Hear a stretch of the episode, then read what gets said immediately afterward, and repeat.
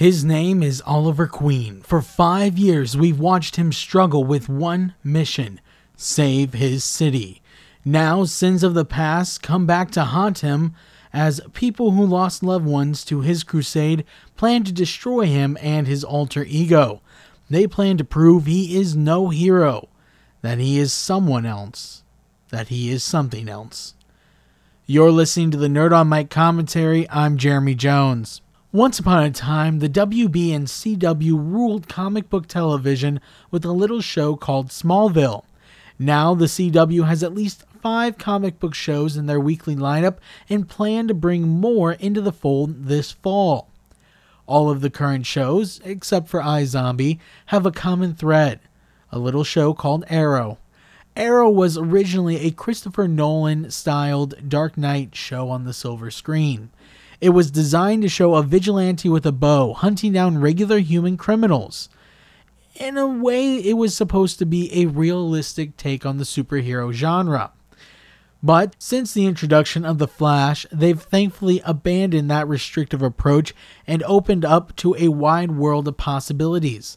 The aptly named Arrowverse now hosts a variety of shows originally set in its CW continuity, and ones that were drawn in from other networks via crossovers. You have Arrow, Flash, Constantine, Supergirl, The Legends of Tomorrow, and the animated series Vixen with the longest of these shows being Arrow starring Stephen Amell. Now, Arrow's run has been a roller coaster of a ride. The first two seasons can safely be called home runs, but entering into the third season and more so in the fourth, the show began to spiral. There are rumors that the Arrow production staff had been seeding potential story opportunities for a season revolving around Amanda Waller's Suicide Squad. A number of characters had been introduced or hinted at, with fans becoming more and more excited as season 3 drew to a close.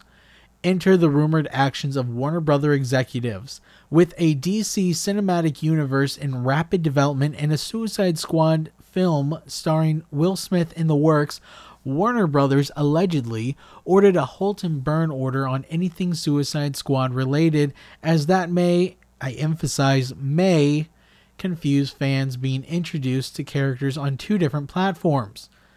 You know, nothing like what they're doing with The Flash. And if you didn't tell, that was sarcastic. So suddenly, the Suicide Squad was raised from the Arrowverse, and Arrow producers who were winding down on a, let's say, lackluster season featuring the League of Shadows and Ra's al Ghul. In a bit of what seemed like desperation, Arrow entered the fourth season with the villainous Damien Darhk and his organization Hive. On his own, Damien Darhk is an awesome character, and the actor's portrayal of him is magnificent. But for a seasoned villain, he lacked the impact we saw with Slade Wilson and even Ra's al Ghul.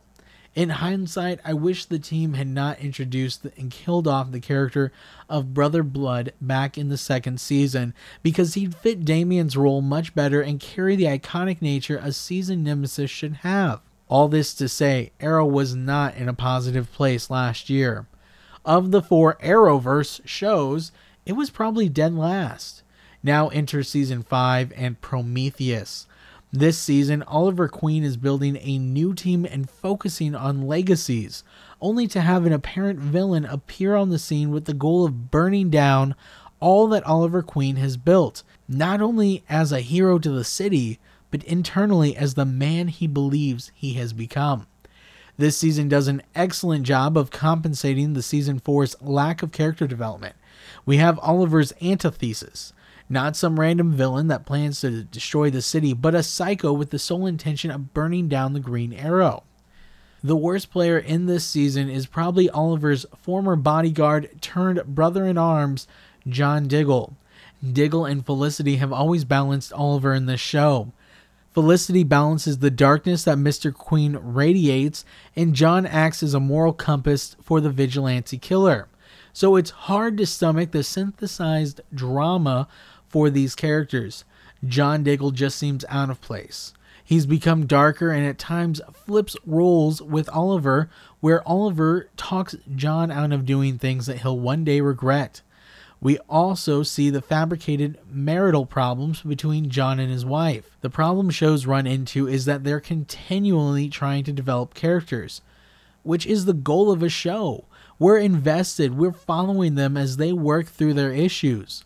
But once they've done all you can do, we get these scenarios where drama is forced and unnatural.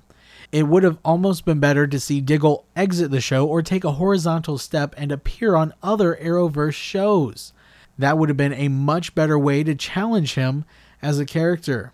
That also might be why this season seems so, let's say, fresh. The cadets.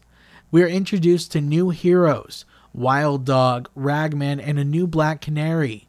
These are new characters for us to see develop. They are immensely imperfect, and so we can enjoy a natural view of their progression. Flipping back to people whose role became lackluster this season, Felicity. Again, we see Felicity pushed into flip flopped roles with Oliver.